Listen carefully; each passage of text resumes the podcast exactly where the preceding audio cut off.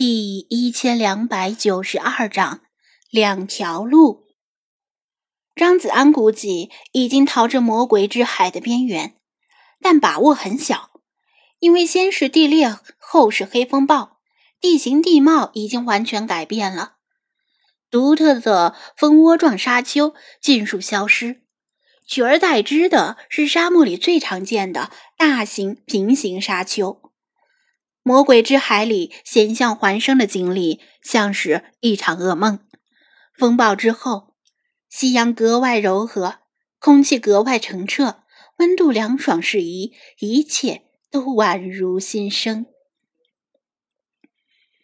精灵们也陆续从车窗里跳出来，抖抖身上的沙粒，享受劫后余生的喜悦。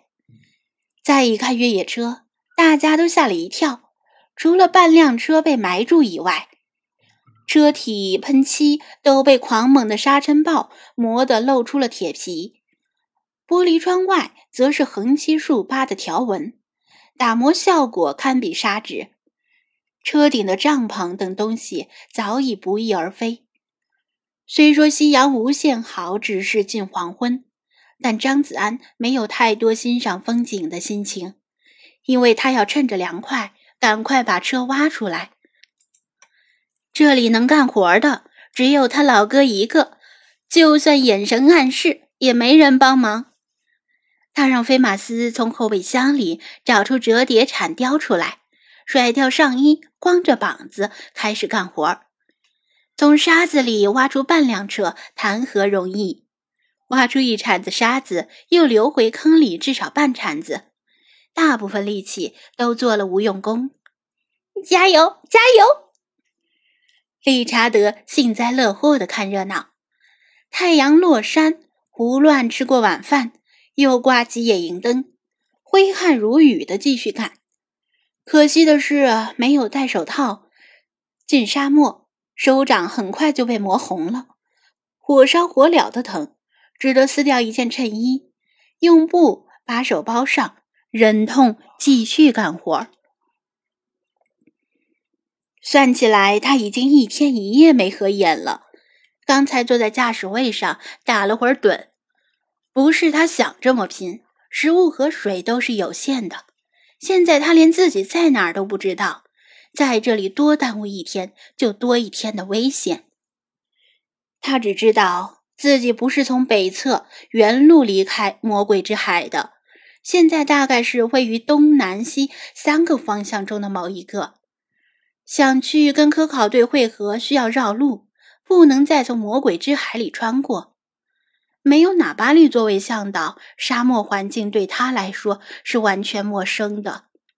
之前说好了，科考队只会在预定地点等他四十八小时，然后为了大多数队员的安全，就不得不离开了。现在差不多已经过了一半时间，必须在剩下的二十四小时内抵达，否则张子安就只能自己想办法驶出沙漠了。虽然科考队的成员都不靠谱，但人毕竟是群居动物，生活在群体里会更安心。万一出了什么事儿，也好有个照应。就这么一直挖到天快亮的时候。终于把车从沙子里挖出来了。车前方的沙子挖出一条斜坡，还从废墟里找到了几块石板，铺垫在车胎下，让车起步时有足够的抓地力。精灵们早已疲倦的入睡。做完这一切，他浑身酸痛的瘫倒在驾驶座上，沉沉睡去。第二天。他在睡梦中觉得下巴上又疼又痒，迷迷糊糊睁眼一看，看到一只鸟屁股正对着自己的嘴，似乎正在努力往外挤屎。啪！他下意识的用手把理查德抽飞，擦擦嘴角的盐水，希望是盐水吧。然后坐直身体，眼神呆滞的打量四周。全身上下的骨头都跟散了架差不多，头疼、肌肉疼、口干舌燥、口腔溃疡，胃里泛酸水，没有任何一处是舒服的。精灵们都已经起来了，精神也不太好，一个个倦容满面，因为他昨夜干活的声音影响到了他们的睡眠。早知道应该把它们收进手机里，还可以节省一些水和食物。子安怎么样了？老查见他精神状态差到极点，担心的问道：“我没事儿，还能撑得住。”张子安勉强打起精神，招呼精灵们上车。还算走运，汽车顺利的启动。咆哮着，压着石板冲出沙坑，漫无目的的行驶了一会儿，导航仪终于正常了。这表示他们已经脱离了魔鬼之海的磁场。通过导航得知，这里位于魔鬼之海的东南侧，距离原来的路线偏出了好远，距离预定汇合地点就更远了。看到这种情况，张子安心里一沉。即使最乐观的估计，恐怕今天晚上也很难抵达预定地点。怎么了？情况不太好。菲马斯察言观色，注意到他的脸色更差了，出言问道。张子安叹了口气，把车停下。大家同舟共济，有什么事儿不能瞒着精灵们。而且众人拾柴火焰高，说不定还能集思广益。他下车，先清点了一下饮料和燃料的储量，然后蹲在沙地上给精灵们画出示意图。我们此时是在这里，这是魔鬼之海，这是科考队的汇合地点。他画出两个点和一个圆，两个点分别位于圆的北侧和东南侧。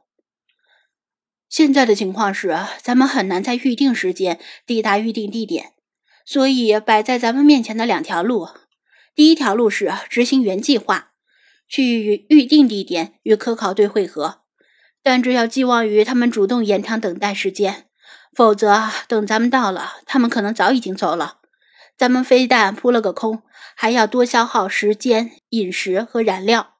第二条路。他又在远处画了另一个点，这是西瓦绿洲。第二条路就是咱们不去跟科考队会合，直接从这里走近路回西瓦绿洲。所谓的近路，当然是两点之间直线最短，但这并非原路，是一条从未走过的新路。如果只有魏康和纳巴里，再加上萨利姆，估计会延长时间等他到来。但科考队人心不齐，实在不能把希望寄托在他们身上。这也不能怪他们，谁让他承诺了四十八小时呢？站在他们的角度讲，延长时间可以，要延长多久呢？总不能一直傻等下去吧？在这种极端恶劣的情况下，人总是要优先考虑自身的安危。大家都渴望回家。人性如此，这不算错。一路上发生的各种情况，让精灵们也对科考队的内部情况有所了解。把希望寄托在那些人身上，最大的可能就是迎来失望。老查深深的看了一眼他疲惫至极的面容，没等其他精灵发表意见，就拍板说道：“不必多说，选第二条路。”子岸，你睡眠太少，先休息到下午再出发。